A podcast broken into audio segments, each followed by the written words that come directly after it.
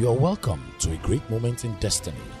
God is about to speak directly to you, and the message coming right up is crafted by heaven not just to challenge you, but to align your destiny.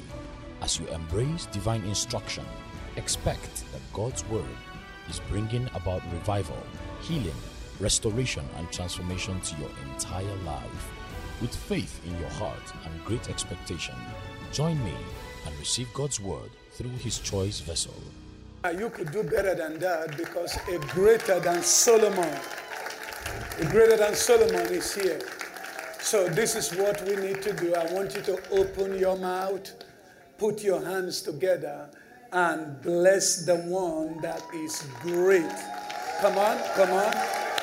Come on, come on, come on, come on. Come on, come on, come on, come on. I sense, I sense tonight that they are people, ministries, cause, dreams that are coming out of the grave. Now, I'm going to say that again.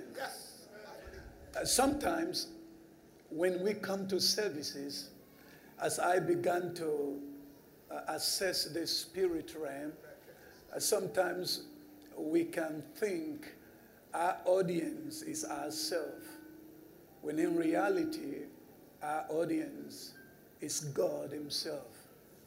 You must make a commitment that you will never leave this place like you came in. And that's your personal commitment. There are ministries that are dead that will come out of the grave tonight. You know, when Jesus spoke these words in John chapter 11, he told the disciples, he said, Our friend Lazarus is asleep. They really could not understand. There is a difference between something that is asleep and something that is dead. And sometimes, over a prolonged period of time, you can think what is asleep is asleep when in reality is dead. And you can actually function. You can function in the things of God because you understand the theatrics of it. You have mastered the methods. You've mastered the ways. You know how to do the shouting and how to wave the hands and all of that. And sometimes you can become so deceptive and believe that God is with you, that the presence of the Lord is working on your behalf. And that is one of a painful experience, especially when I'm dealing with leaders. If you study Exodus 30, concentration from verse 23 to verse 33, in from verse 31 to verse 33, there were four warnings that was unleashed by God about the anointing. There are warnings if you are going to walk in the anointing, there are four warnings in scripture that you must avoid. And one of the warning is the anointing can never be poured on flesh. He doesn't work on flesh. It is almost like when you get a product and you are about to use the product, there are certain requirements that is on it. If you function in the flesh or you pour the anointing on flesh, you will have a side effect. There will be a negative side effect. And you know, sometimes we can embrace something without understanding the quality of that which we carry. You know, as the worship was going on, it was so tremendous that I was just like a radar just trying to scan in the spirit realm. Holy Spirit, what is happening? What is taking place? Many will come out of graves. Mhm. There are things that needs to come alive in you. Now, I don't have time to really deal with it, but the Spirit of the Lord spoke to me uh, this year. Each year, before the new season comes, you know, to us, one of the things that I embark on from the month of October to the end of January, I go on a major fast because I know nations depends on the word of the Lord. I know churches depends on it. We have network of churches all over the world that the word of the Lord has to be released to them. It's almost like a governing word that has to be released to individual that actually becomes the word that navigates them. The principle is the way you close a season will often determine how you enter into the next phase of the season in your life. It is a dynamic that you must understand. So you don't wait for the next phase to show up before you prepare for the next phase. You must be able to step into your future, adjust everything in the future, and get back into your present and begin to act as if the future have arrived. The enemy understand this principle. I had the privilege to begin to share with your great man of God in the hotel room. The enemy understand this principle. The enemy understand for each day, for each month, for each hour, for each minute, for each second, there are spirits that he has assigned to make sure that that which is on the calendar of God doesn't become a reality in your life. Your responsibility and my responsibility, especially as a prophetic house.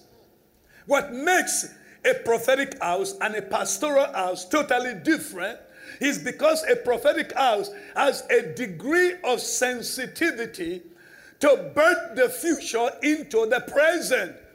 And you can bring realignment and readjustment to things even before things happen. You know, the coronavirus that our brother was praying, I was so glad that he was praying about it.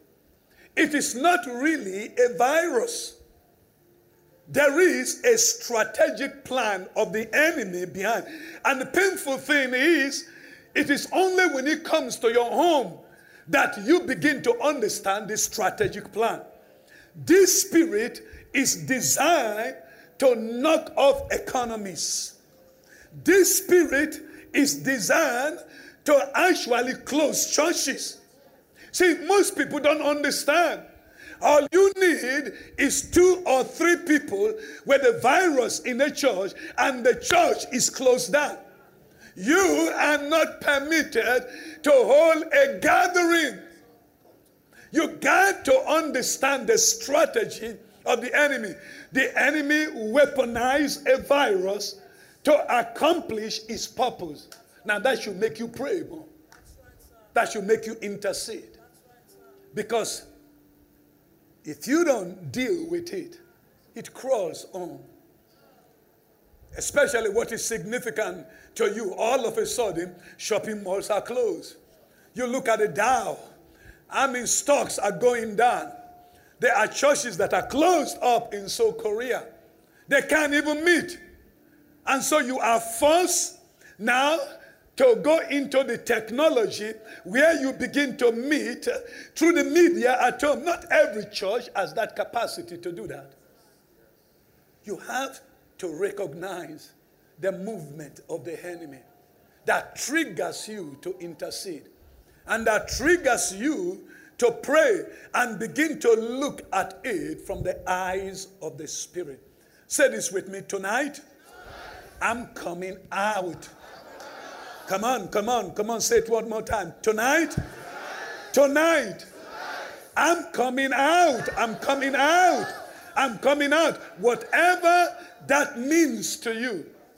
Tonight, I am coming out. I'm coming out. You know, it doesn't matter the degree of your growth, the degree of your anointing, there is a next phase that the Spirit of God calls you in. Isn't that true? Doesn't matter where you've been and what you've accomplished, there is always a next phase that your heart must yearn towards. Now lift up your hands, close your eyes. Will you just stay in the keyboard? And if you will, just stay on that keyboard until the service. I'm not imposing on you, please. There is no one here in this building. Nobody. There is nobody here. It's just you and the mighty Holy Spirit. That is often my experience. The greatest time of intimacy is when you are able to block out everything and everyone, even when you are in a mighty gathering like this. It's just you and the mighty Holy Spirit. The question is what is it that you expect? What is it that you believe God for? That you can activate to come into existence on your behalf. The man of God or the woman of God doesn't have to lay their hands on you. You can put a demand on that which is in the atmosphere, and the Spirit of God will impregnate you with that which you lack. If I can see it, I can seize it. So, Father God, tonight we open our heart to you. We ask you, just as you promised, to minister to us. Minister in those areas that we need a reawakening. Thank you, Spirit of the living God. We worship you. Thank you, Lord. Thank you, Lord. Kala dende, kala dende, kala dende, kala dende, kala dende. Solunde le kusata. Brende luma sele. Kala dende. Thank you, Father. In the name of Jesus. Amen. Please be seated in the presence of the Lord. I want you, if you have your Bible, wasn't it just an incredible worship? Just an incredible worship. I'm in the worship team. You know, this, the, the thing with you guys, you guys just don't sing. You, you guys dress well, even when you do your singing. I mean, it's almost like, uh, is it every attire night? you got it, man. you got, you got it. Now, you know, you could dress real well, but um, if there is no power, no flow, then we question it. But this worship team, they dress real good, but the worship was great. A level of impartation. You know, this morning, uh, before I left my hotel room, I began to pray. I asked the Holy Spirit about a degree of impartation about a degree of impartation. And sometimes we always believe that in every atmosphere you can be able to release a degree of impartation. That's not true. The tendency is it often depends on the hunger of the people. The hunger of the people, the hunger in the atmosphere, puts a demand on you that you begin to go into arenas that you normally wouldn't go in. And you can tell for that moment that someone has placed a demand on you. And that is what we ought to do every single time we gather together. There must be a level of hunger in you that you put a demand. I don't care what happens to the next person. As far as I'm concerned, you have to speak to me. You have to give me some directions. You have to impart an area of my life. It's a level of hunger. When I go into a conference and I have the privilege not to preach, one of the things that I do is, Holy Spirit, I want you to tailor this message according to my own needs. I want you to be able to speak something to me. And I hope and pray tonight uh, that there is a level of hunger in you because the degree of hunger that we have will actually determine what gets activated. Now, if you were here this morning, I began by dealing with something that was so key in my heart. I talked to you about the master key that activate glory itself. Now, there's several keys in scripture, but there is a master key that activates the glory of God. And so we talk about keys and how significant keys are in activating the glory of God. Then we looked at we looked on what glory is in its simplicity. Just a simple understanding of what glory is. And then I began to major and talk to you about the master key in the book of Matthew, chapter 16. And uh, it is so significant, hopefully, you remember, that the revelation of who God is to me becomes the foundation of my perception. Everything that takes place in my life, the victory, my commitment, the miracles, my sense of belief and confidence in God, comes as a result of my revelation knowledge of who God is to me. The way you see God and the way you treat Him and the way you honor Him, your degree of commitment and sacrifice, all hinges on who God is to you. Now, who God is to me may be totally different from who He is to you. Not because you are, you are not born again. You may be born again, but your perception of who God is to you is totally different. I make this statement always, especially among leadership. You can come to Christ and yet don't know God. The tendency is we believe that simply because you came to Christ means that you know God. To come to Christ is my heart believes and my mouth speaks, so I become born again. But to know God demands some level of commitment. It demands a sense of surrendering it demands you going before, be, beyond where you are to where the Spirit of the Lord expects you to go so that you can be able to see difference in your life. And that is where I believe the Spirit of God wants to begin tonight. John chapter 15, two scriptures. John chapter 15, and then John chapter 5. John chapter 15. One verse of scripture in John 15 is verse 8. John 15, 8, if you could put it on the screen. One of the things that you have to understand is this our lives is designed by seasons. Our lives are designed by seasons. It doesn't matter who you are, it doesn't matter who you are going to become, it is designed by seasons. Now, seasons are very, very significant. Seasons are simply the pockets of time. It is important that you pay attention. Seasons are simply the pockets of time. That the Holy Spirit, it is the Holy Spirit, He introduces it into our life so as to accomplish an agenda. The implication is this every time God intends to do something in your life, the first thing that the Spirit of God introduces is a season a season that is adequate to that which he intends to do.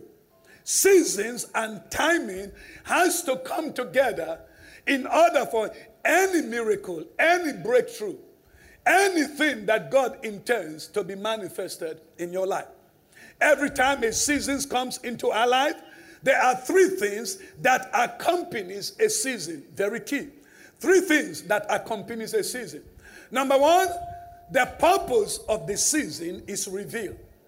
If you don't understand the purpose of a season, you will never be able to derive the fullness of that which God intends.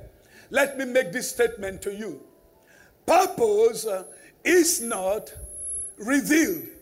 Purpose is always discovered. You have to discover purpose. It is not easily revealed to you.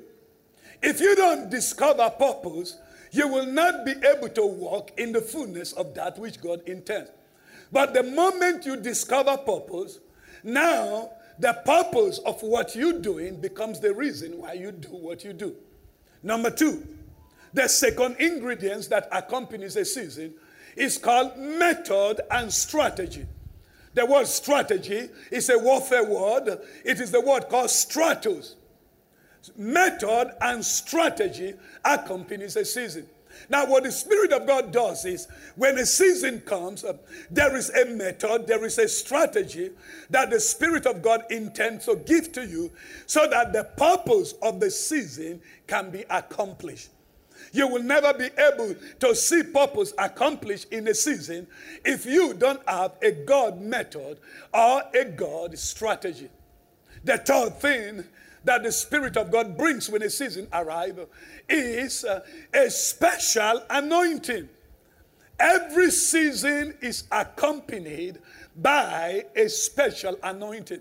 The purpose of the anointing is to be able to make sure that the strategy or the method of the season eventually produce the result of the purpose that the Spirit of God intends.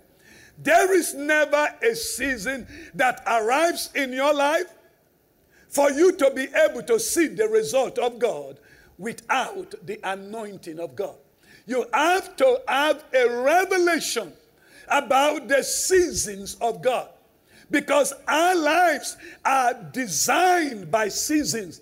Your life corporately or individually are designed by season.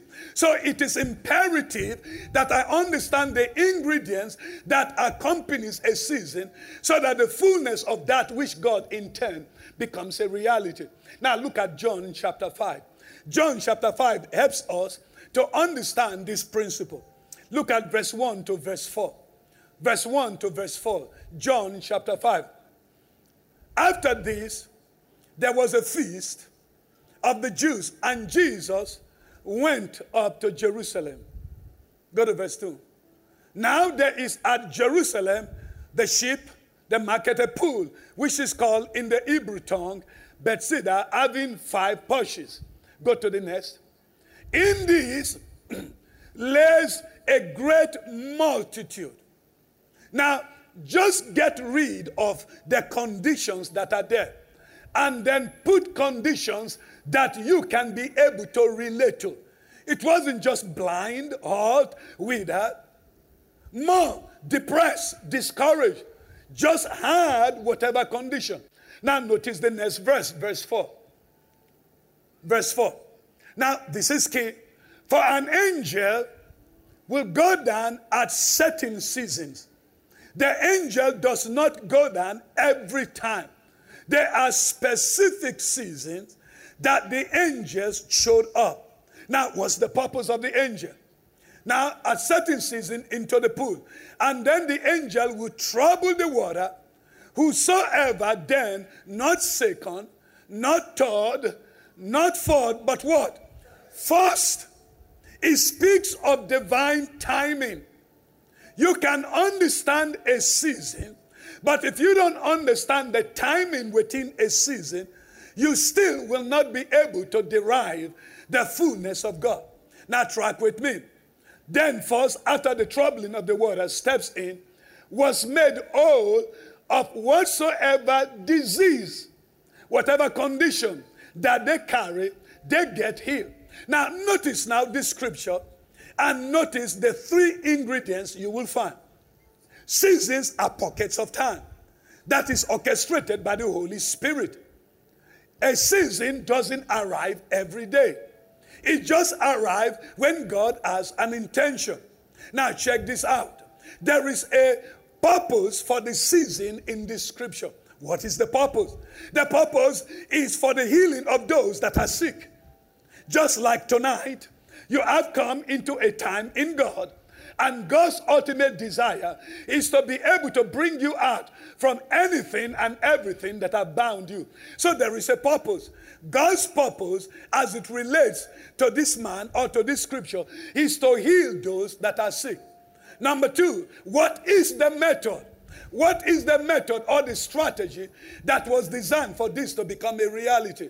The method is uh, you have to dip yourself into the pool. You have to fall into the water. Well, I don't feel like getting into the pool. I don't like water. So, you know, I just stand. And if I stand, you know, God will still touch me. He doesn't work that way.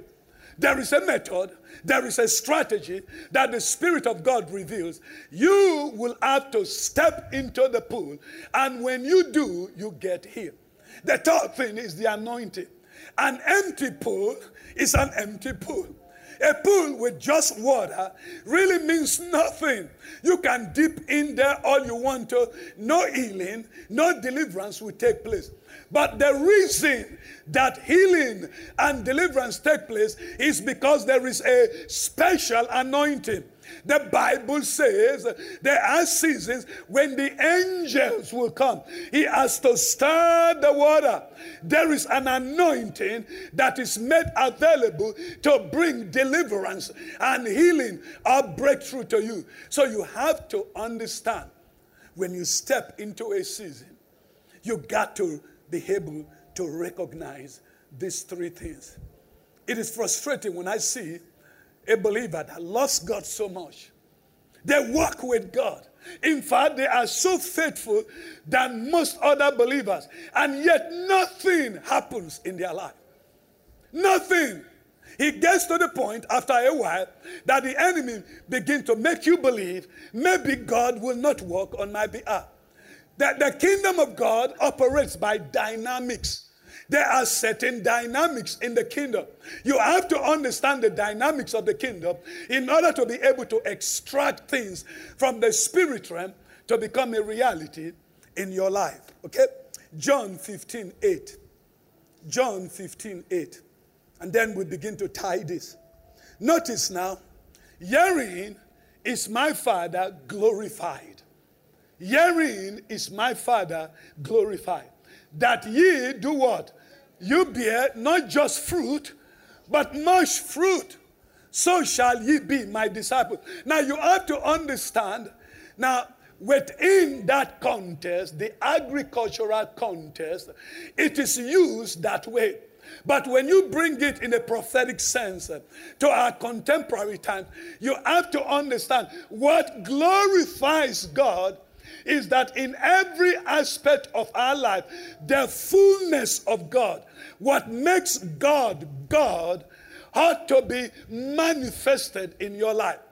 As it gets manifested, God gets glorified. The glory of God is evident in the productions of fruits in your life. The production of fruits in my life. And fruit is not just about character, even though that's one of it. Fruit goes beyond character. When you get healed, you are producing fruit because it is your inherent right. When you get delivered, you are producing fruit because it is your inherent right. It is your inherent right as a believer to be healed, to be delivered, and to experience breakthrough in your life. So our lives are designed by seasons. Now, let's track. Each of these seasons eventually are broken into phases of destinies. Each of these seasons that we experience are eventually broken into phases of destinies.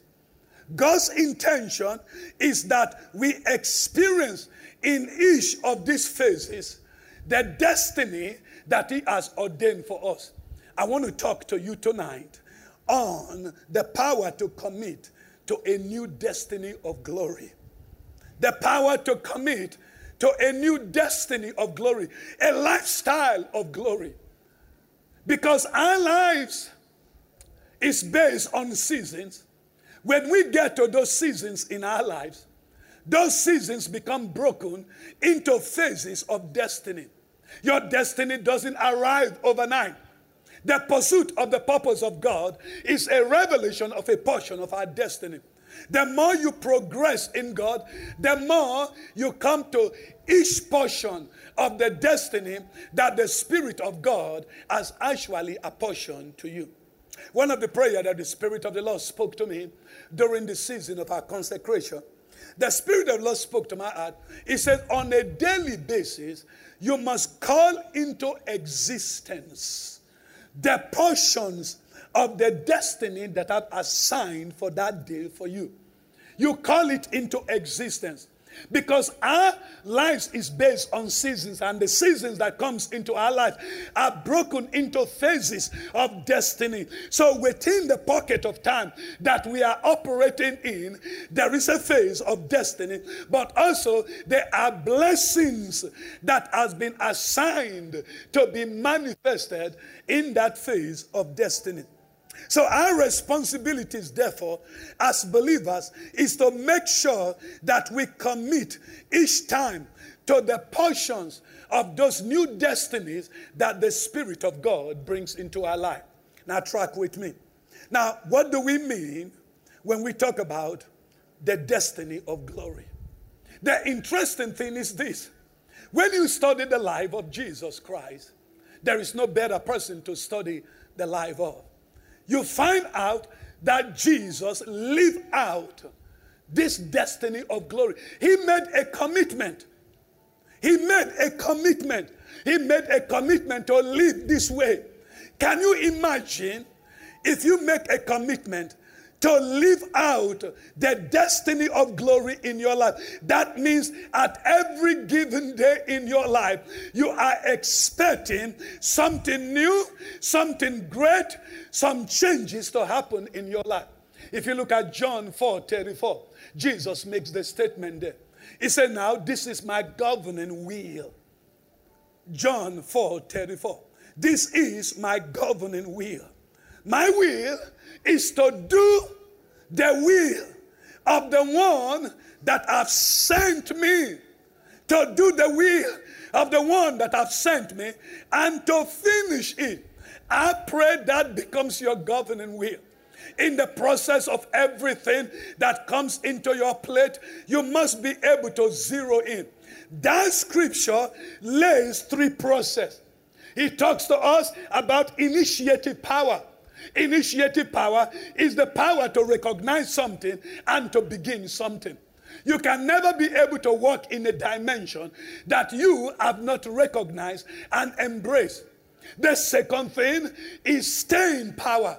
The process of walking in the fullness of the destiny that God gives to you doesn't happen overnight. It doesn't take place overnight. I remember the first time I saw miracle in my ministry. I wasn't in the United States. I was in uh, Benin City. And I was living in this cubicle. Just, you know, now you define this as, as a room that you put in towels and all of that. That was where I was living in. I began to seek the Lord and I began to pray. So we wanted to carry a crusade.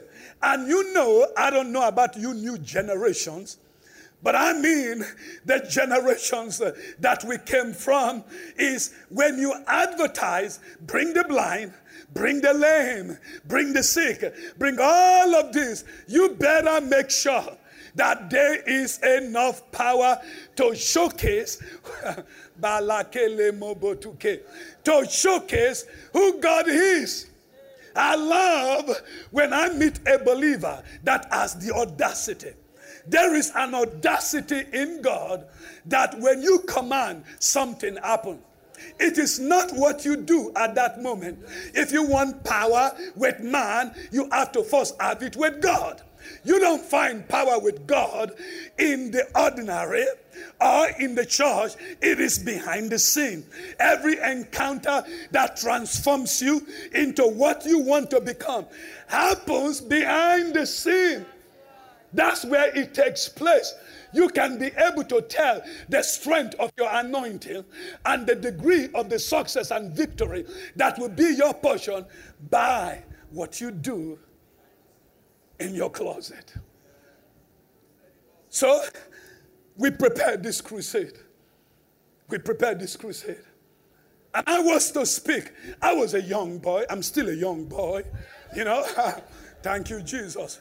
Every time people ask me how old you are, if you want me to tell you, I could tell you. I tell you, I'm years old. Okay?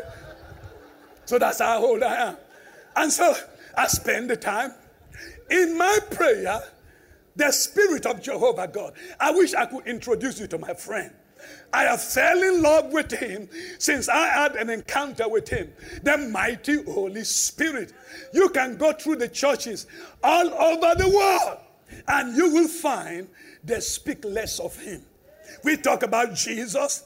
We talk about God. We sing about how great Jesus and God is. But no one talks about, my friend, the Holy Spirit. You see, Jesus is no more here with us. He is seated on the right hand of God, the one that is assigned on your behalf. The product of miracles and breakthrough is the person of the Holy Spirit. You will never know the anointing unless you know who the Holy Spirit is. Are you tracking with me?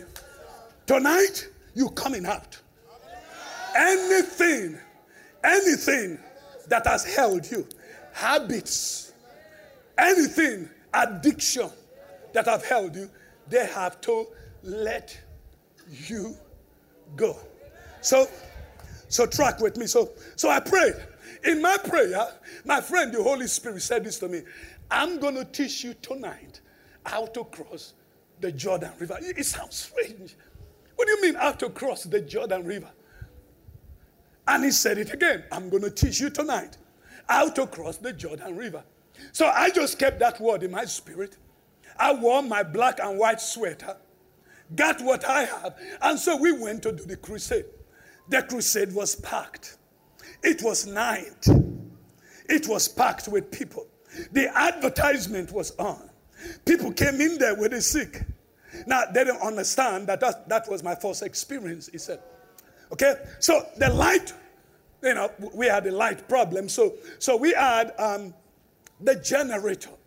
Now, the kind of generator then, you got to pour um, gasoline or whatever is poured in, and then you got to.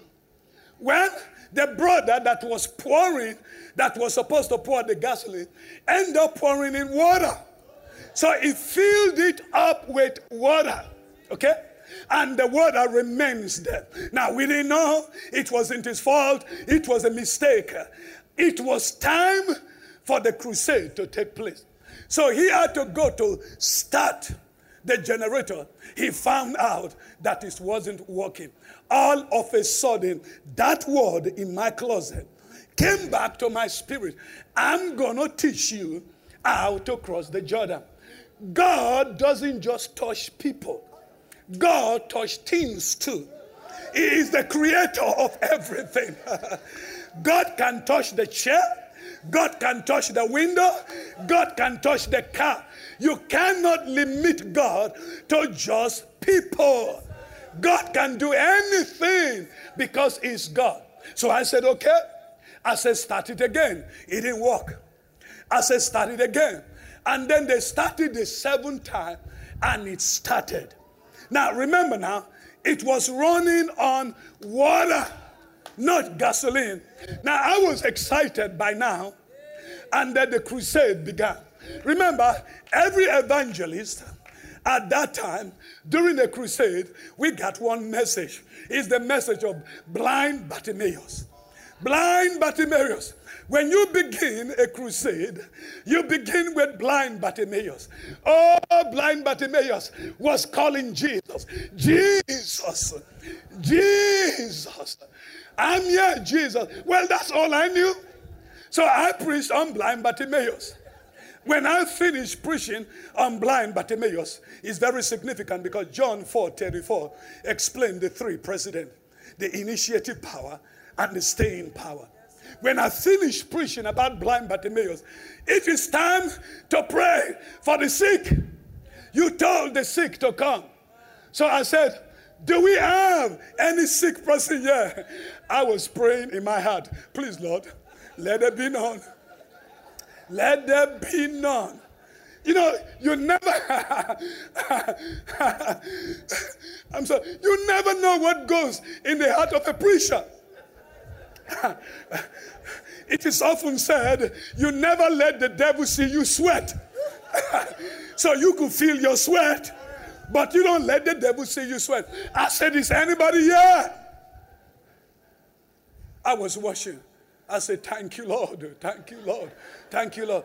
Until this woman walked in with this baby and she was crying. The baby, the girl, was deaf and dumb from the child, from a baby. And she brings the baby to me. I've never seen this happen. That's why I tell you there is a new destiny that is coming to this church, a new destiny that is coming to this house. I want you to know that the glory of God can be accessed by you. It is possible. I said, It is possible. I can tell you testimonies and testimonies of what the power of God will do. I picked up this little baby in my hands. I said, Do you believe God can heal? They scream, Yes. And I'm there standing. I hope so. I really hope so. That's in my heart. I really hope so. I've never seen a miracle. I've read it. I've never had an history with God as it relates to miracles and breakthrough. I told you this morning that in order for you to come to the place that you know who God is for your own life, you have to have an history with God. It is that history that gives you the boldness to declare what you declare. Because the last time you declared it, God showed up. And you expect that the God of yesterday that showed up is going to be the God of today that shows up. I had a member of my church she heard me sing a song. And she says, if you know, I, I'm not a singer, so don't even get me on that. She says, if if he can sing it over circumstance, I'll sing it. So she went home on a Tuesday night and she began to sing it over a broken television. Now, the television is broken. She sang over it and sang over it and sang over it. And all of a sudden, the television came up. She called me Apostle, Apostle, Apostle. I sang a song that you sang, and this is what happened. God cannot be limited. It cannot be limited. How much you want Him to work for you is the extent to which He will work for you. So I took the baby. I said, Are you ready? Everybody screamed, Yeah, they're ready. I said, God, He's going to heal this child. And today, you're going to know God is God. I'm saying to myself, okay, she's deaf. So which one do I pray first? Do I deal with the, you know, the deaf here and then go back to, you know, the dumb? So how do we handle it? I'm carrying this conversation. And I just lift this baby to God. I say, Father, in the name of Jesus, I command right now every deformity in this child leave. Now, I was the one that was in haste to find out if the ears was open. You know, this is the time of Archbishop Benson Idahosa. After, because I watched him, and I say, if he, if he do it this way, that's probably the way you ought to do it. So I did it that way. So now I'm expecting result. I said, now come on, check it, check, check, check. Check, check, check, check, check it. And the mother checked, and the baby, told, I said, check this. And everybody was shouting. They think they were shouting. I was the one that was shouting. I said to myself, yes, yes. Now I have an history with God. I can believe God for greater stuff. I can believe God for the impossible because when you step into a new destiny of glory, the way you think and the way you see things begins to change. Your services changes because you are always expecting something to happen. Something to happen. Something to take place. Like tonight, I'm expecting as the word of the Lord is being released, as the spoken word is being released, that something takes place in you. All right? So, John 4 34, you find that Jesus says, My meat is to do the will of the one that have sent me and to finish it. And the three principles there number one, initiative power. Number two, staying power. Even when there is no result, you don't quit it until results begin to take place. And then number three is finishing power. That ability to be able to take what you begin and bring it to a place of completion. Now, hear me. Jesus lived this way. If you look at Matthew chapter 4, verse, I think in verse 34, it said, verse, verse 23. Matthew 4, verse 23. You notice Jesus' experience was based on three things. Number one, the Bible says Jesus teach. He teach. Number two, Jesus preach. And then number three, Jesus ministered. That is the protocol of how Jesus functioned. Because Jesus realized that every single opportunity that comes his way is an opportunity for the manifestation of the glory of God. Now, what does teaching do? Teaching establish you can never build anything of significance, whether corporately or individually, in the life of a person without first teaching them. You don't even have to be a Christian. You could be a counselor. You could be a parent. You could sit with someone individually for you to be able to establish a lifestyle in them that they walk in. It begins with teaching. That is how we disciple people.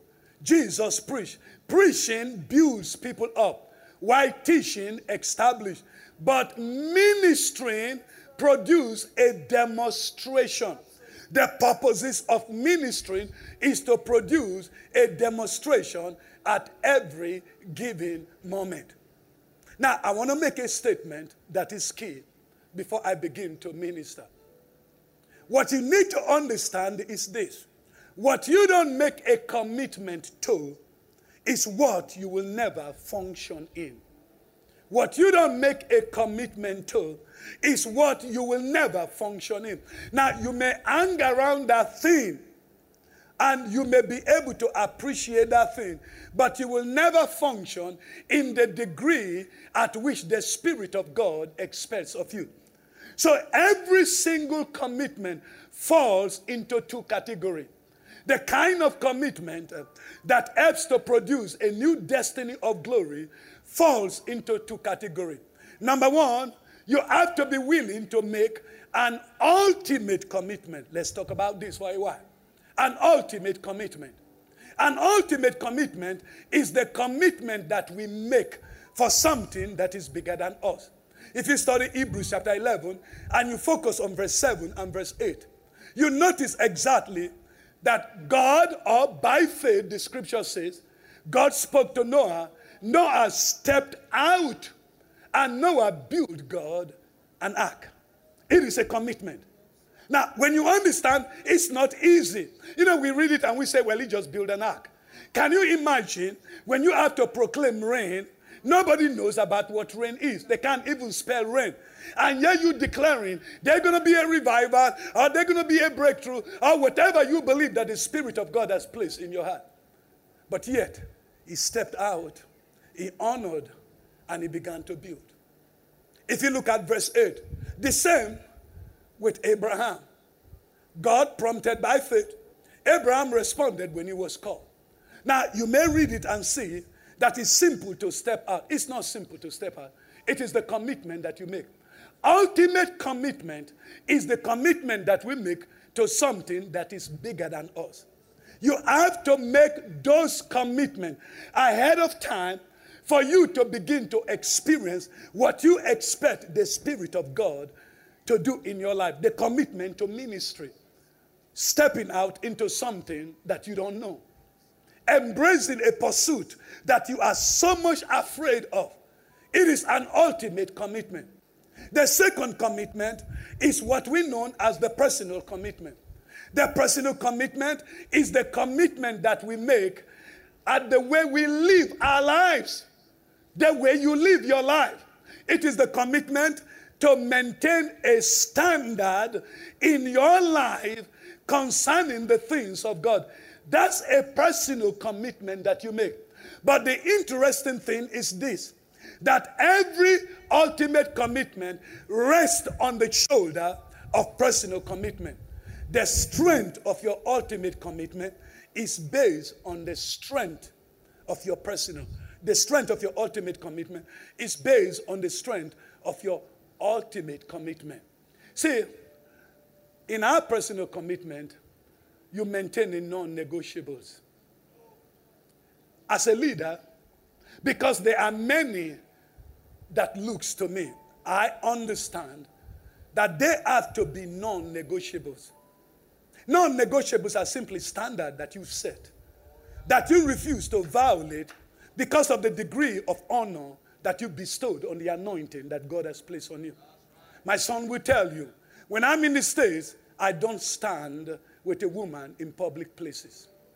There's nothing wrong when people stand with them, but it is my non negotiables. These are non negotiables that I established in order to be able to protect that which I carry. You see, I said this to you this morning. The enemy is not after your anointing. Because when you make a mistake, you can go to God and ask for forgiveness. The, uh, the enemy is after your influence.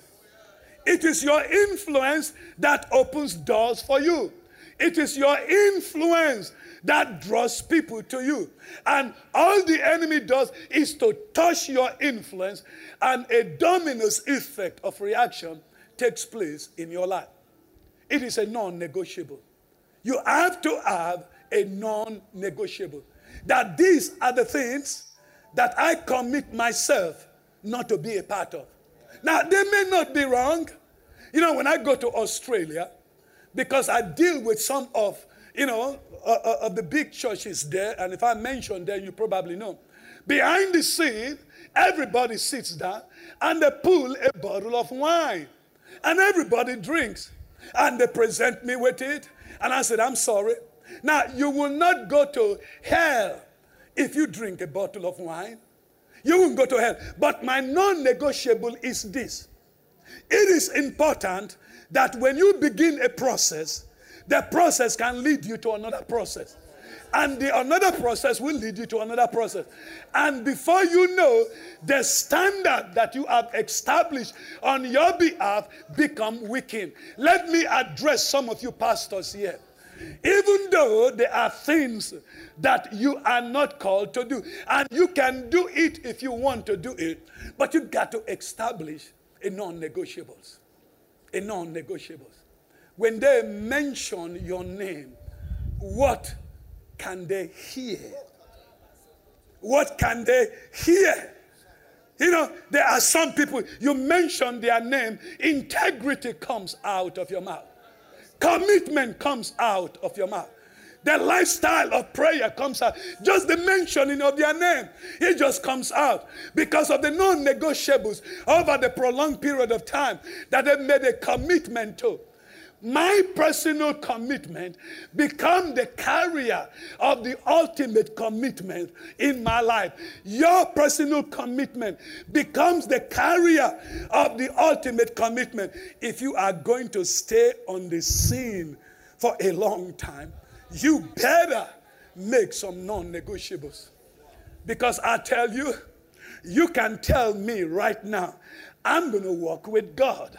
I'm going to do this and I'm going to be faithful. Every preacher that have cancer, emerging leaders and prominent leaders have opened their mouth and said the same thing. But at some point, the standard that was meant for everyone wasn't meant for them. I told you this story. I was in Kuala Lumpur and I was ministering. Now, I need to tell you this as a disclosure. I am married to the most prettiest woman on earth. I ain't kidding you. 31 years. 31 years in January. Celebrated 31 years. You see this ring in my hand? Was the ring that was dropped in me 31 years ago. So, baby, I love my baby. Okay?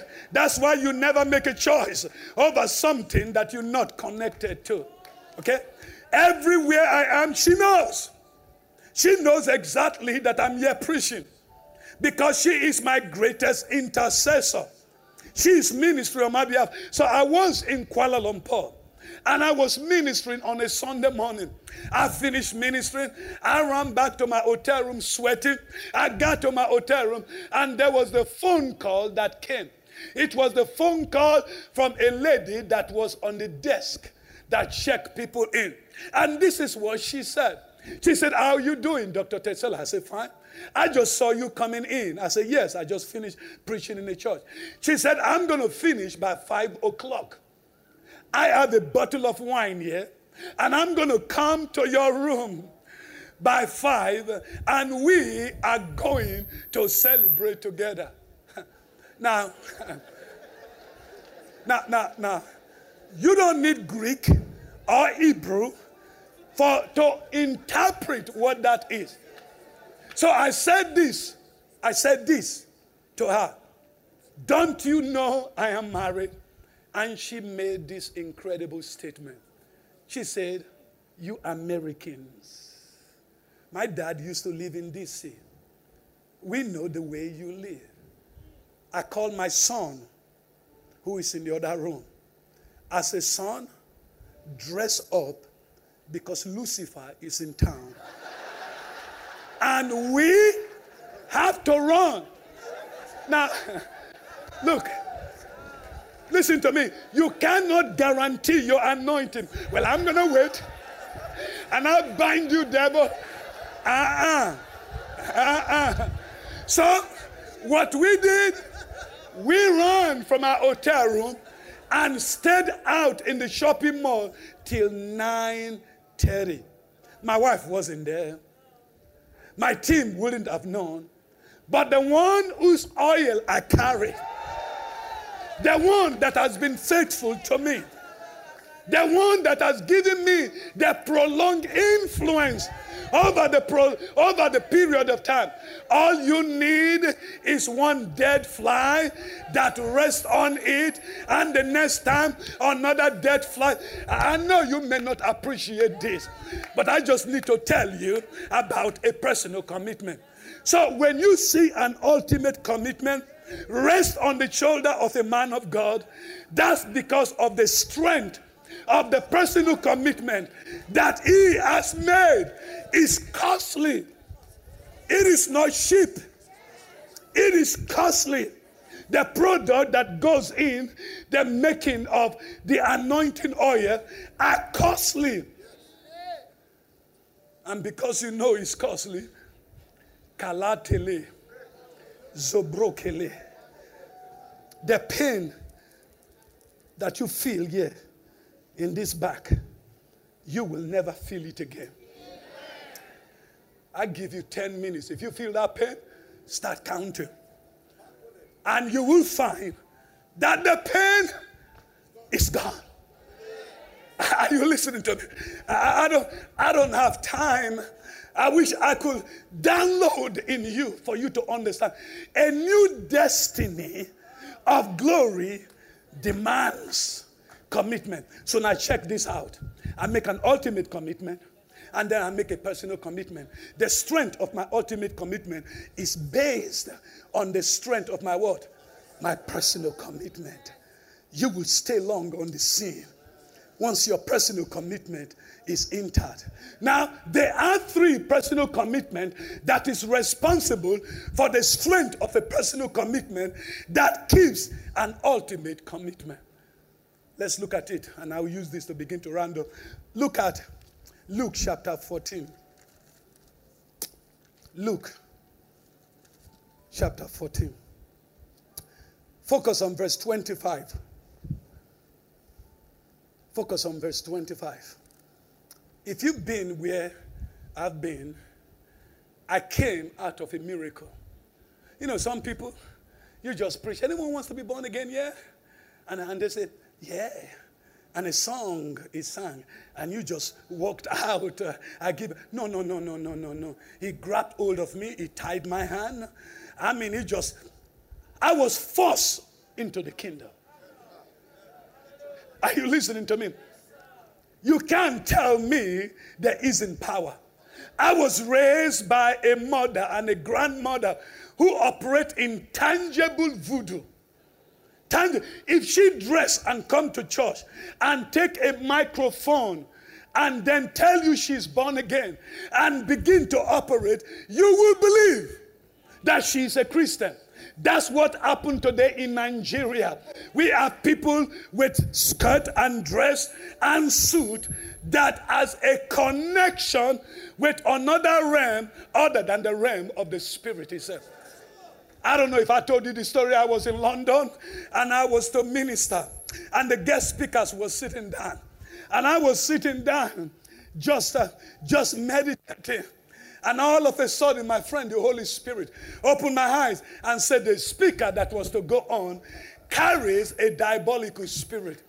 I, I went straight and I said, uh, I just need to tell you that the power you brought in here will not work.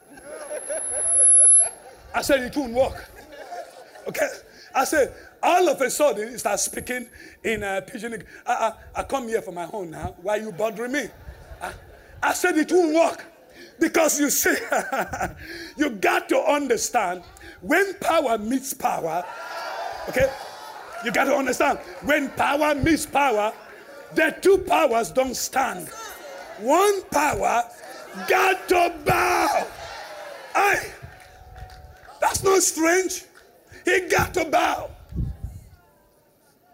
When you carry something, when that commitment is in your foundation, there is a backing behind you. When you speak, you, you move aside, and the one behind you goes into operation. Tonight, you are coming out. You didn't hear what I'm saying? It doesn't matter. No matter the funk in your business, the funk with your health, the funk in your relationship, I want you to believe I'm coming out.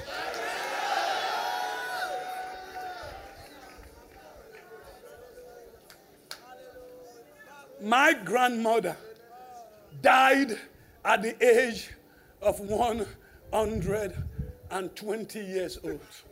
120. She loves me. Of all the children, I just can't understand. Everywhere she goes, she wants me to go. With my two naked eyes, we got to a shore. There wasn't no bridge to cross. And as a little kid, I'm wondering, that must be stupid. For grandmom to bring us here, we got to cross. She smiled and she looked at me.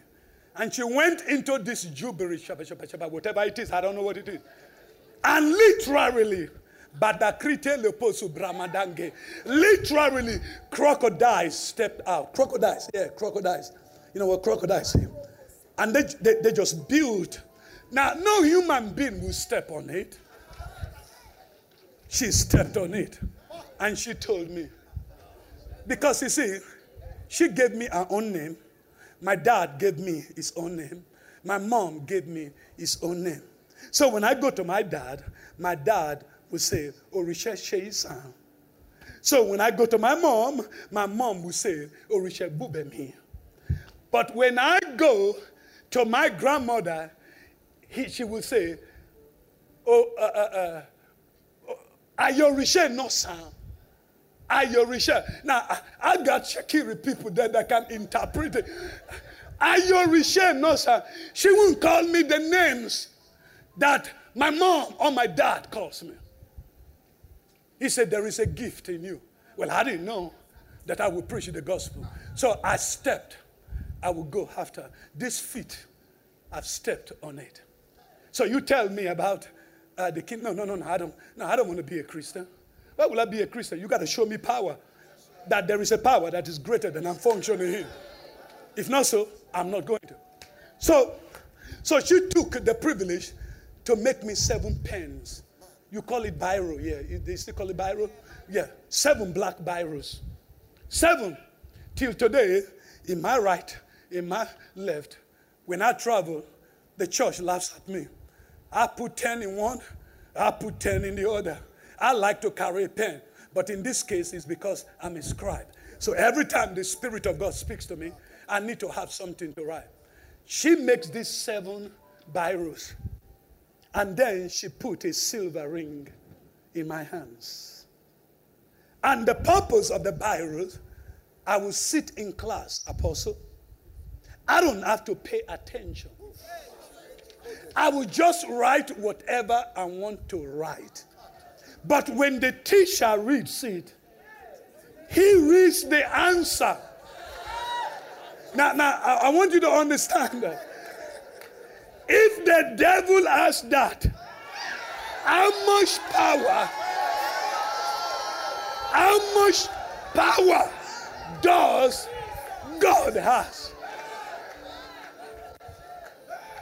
That's why when I see people scared of the enemy, you've not been there. If you've been there, you will realize that he really doesn't have power. That the power he has is the one you bestow to him. And I will write. And when I write, when you look, the answer will come. Now, the purpose of the ring in my hand, not this ring, okay? The purpose of the ring, it was placed in my right hand. There was the fear that someone is going to poison me. So, when I have to eat, till today I eat with my. You guys are too cute. You you you, you use uh, you use knife, fork, to to to, to eat fufu. How can you eat, use knife? I mean, I can understand. You, you use the knife and you cut it. No, no, no, no. I dip my hand in there. That is where the anointing resides.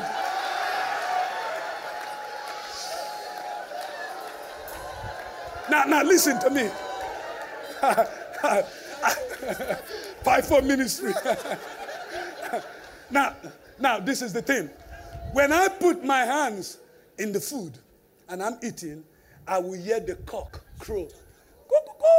But you will not hear it. It is an indicator that there is something that is illegal in there. And I must not eat it. But this is where the encounter begins. I stumbled into a meeting that Archbishop Benson Idahosa was conducting. I madakri lepo palapatele. I had a condition in my heart. It was a condition in there. The condition was so terrible that the only group of people that can diagnose it is the voodoo doctor. And they said, You had a little lizard. How can you have a lizard in, in there? So when that thing moves, my feet paralyzed. So I have to stay in a position until it gets stabilized. Now you can see the reason I have to carry this upon me to bring deliverance to as many people that I encounter. And I went to this crusade in Warri. And I was all the way in the back. There was this lady that came with Archbishop. Her name was Evangelist Dinner Party. She preached, but she doesn't walk in miracle. So when she finished preaching, Archbishop came. And Archbishop began to pray. I felt this power. I can't describe it to you. If you've experienced it, you know what power is. Like an electric shock just came and just stood right there in that spot. From that moment, I was whole. But what do I do with the pen and with the ring? That was where the fear came. If I let them go, I will not be able to function. Now remember, it was nine o'clock. 19 Eweka Street in Benin City. I could still remember. And all of a sudden, I began to cry because I had to make the decision now to let it go. When you get born again, you have to allow the power of deliverance to take place so that every connection that you have with anything gets broken. So that as you begin to function in the kingdom, you don't function with a spirit that violates the will of God. I began to burn it.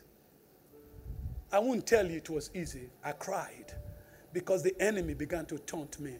I can get you now. There is no more protection for you. But I did not know that I just came into a greater protection. People of God, hear me. There is a power.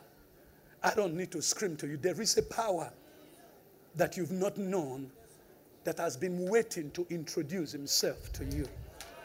Hmm? Anakate, anakate, anakate, anakate. A power.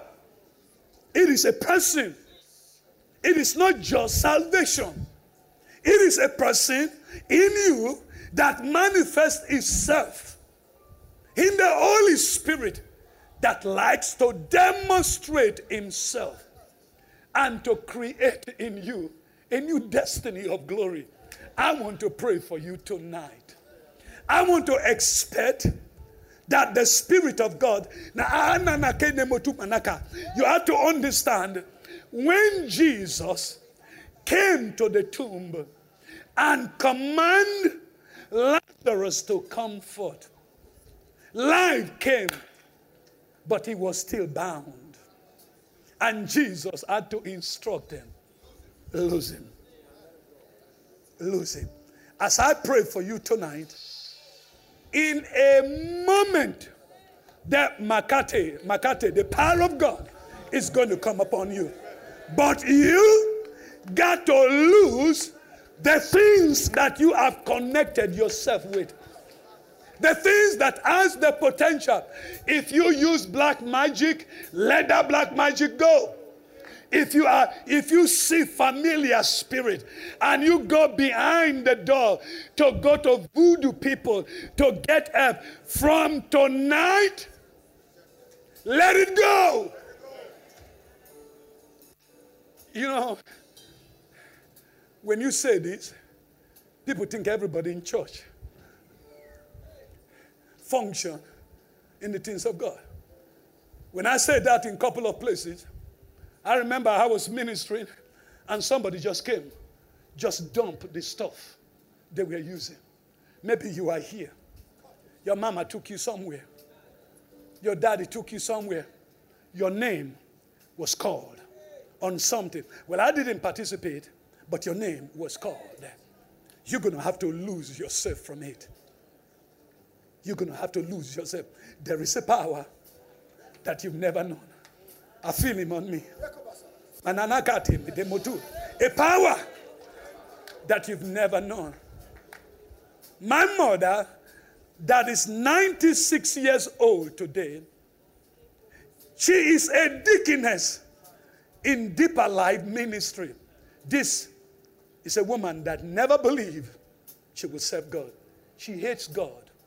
I didn't lead her to Christ. Nobody could lead her to Christ. She saw demonstrations. And to some of us, it's easy for words to convince you.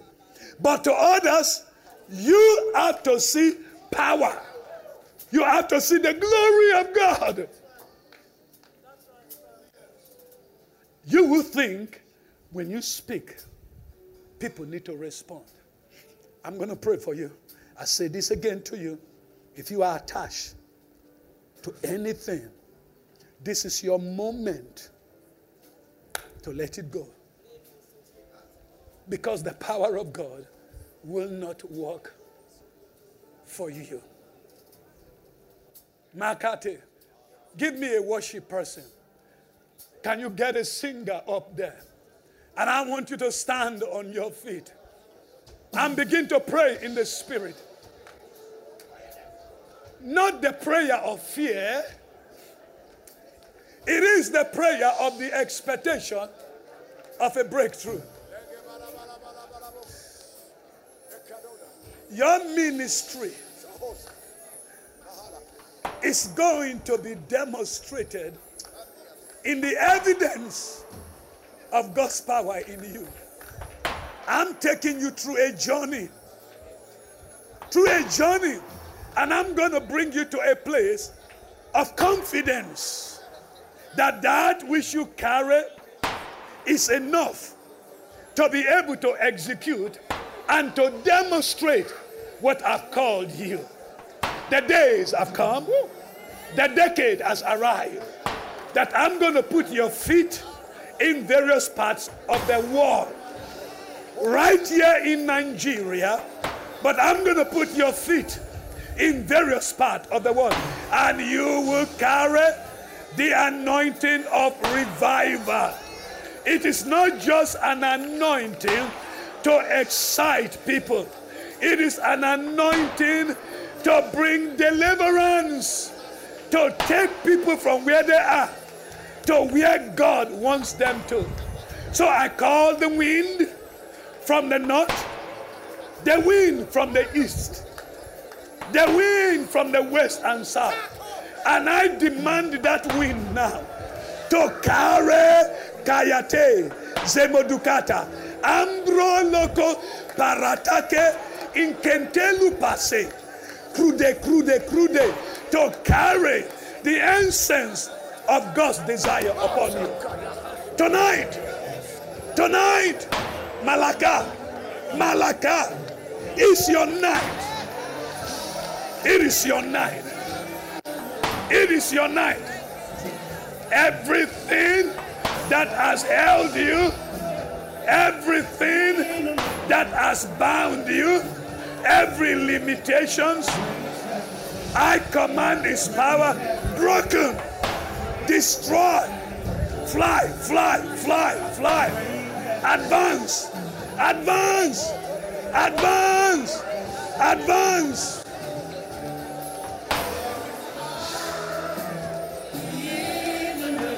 Ekata. Ekata. Barade, Barade, Barade.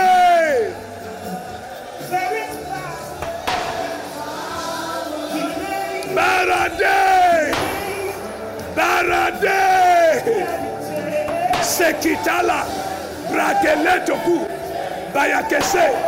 Ganje kila.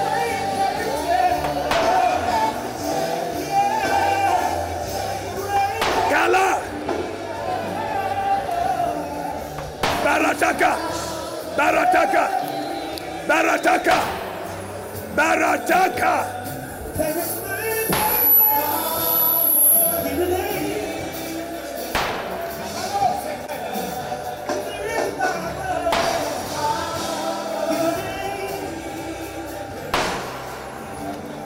I want, I want you to just keep playing.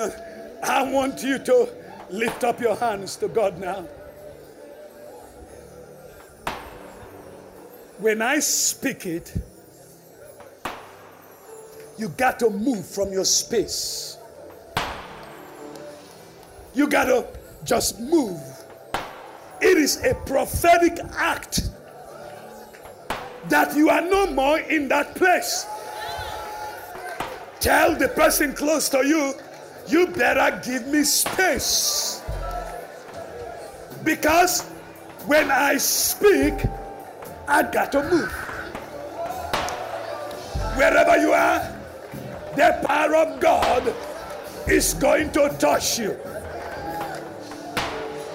Father, now get ready for your space. Father, in the name of Jesus, the power that is greater than every power, I challenge. I challenge every spirit, every spirit that is represented in this room, every bondage, every control, every domination, everything that you have stolen. I challenge the word cause the spell. The names that you have called behind the scene. You spirit that has taken the names of people behind the scene to work against them. You spirit of barrenness. You foul spirit that have deprived the people of God of what belongs to them. I challenge you. I challenge you in his name. I take authority. I take dominion. I take power over you. I bind you. I said, I bind you. I said, I bind you. In the name of Jesus, I break your powers. I destroy your hold. I command the people of God to be loose. I command you to be loose. I command the anointing of deliverance to come upon you. The anointing of victory to come upon you. Now get ready now because you're going to have to step forward. I command the anointing of advancement to step upon you. Come on, move. That anointing, that anointing of advancement.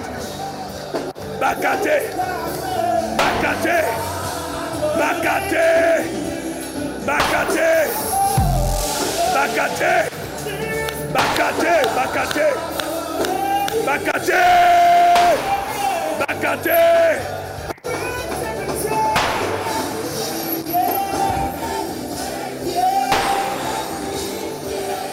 Advancement. Advancement. Advancement. Advancement. You have just experienced the preaching and teaching ministry of Goodheart Obi Ekweme lead pastor of Revival House of Glory International Church, Rogic, and the apostolic leader of the Horn of Revival Ministry, HORM, a global outreach ministry mandated to carry the torch of revival across cities and nations. If you would like to ask a question, share your prayer request or testimony, or get more messages or books from Pastor Goodheart, please call or text 0805 223 4444 or email info at rogic.org. That's info at rhogic.org.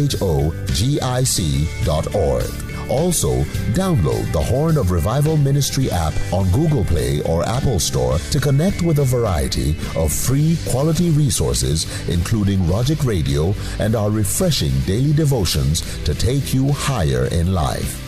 And for real time ministry, you can follow Pastor Goodheart on Twitter and Instagram. The handle is at Pastor Goodheart. Keep hearing the Word of God. It will produce intimacy with His Spirit for uncommon encounters on the earth.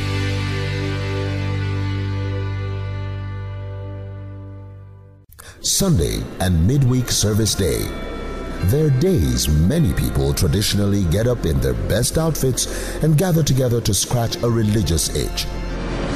But not anymore. At Revival House of Glory International Church, Rogic, Sunday and Wednesday are not just church because God is very deliberate about his agenda in this age, and church as usual will not cut it in the times we're in. Revival House of Glory International Church, Rogic, is an apostolic gathering of God's people experiencing old time revival for new era realities. God is bringing back his power and is calling you to carry it to the world. Sunday celebration service at 8 a.m. on Sundays and the Word and Worship Wednesday service every Wednesday at 5:45 p.m. at Rogic. All hold at the Golden Bird Event Center, plot 859 A Ame Ebute Street, Wuye District, Abuja. And your host is Goodheart Obi Ekweme. On Sunday at 8 a.m. and Wednesday at 5:45 p.m. Don't just come to church, be the church. After all, there's already enough religion in the world. Revival House of Glory International Church is an expression of the Horn of Revival Ministry.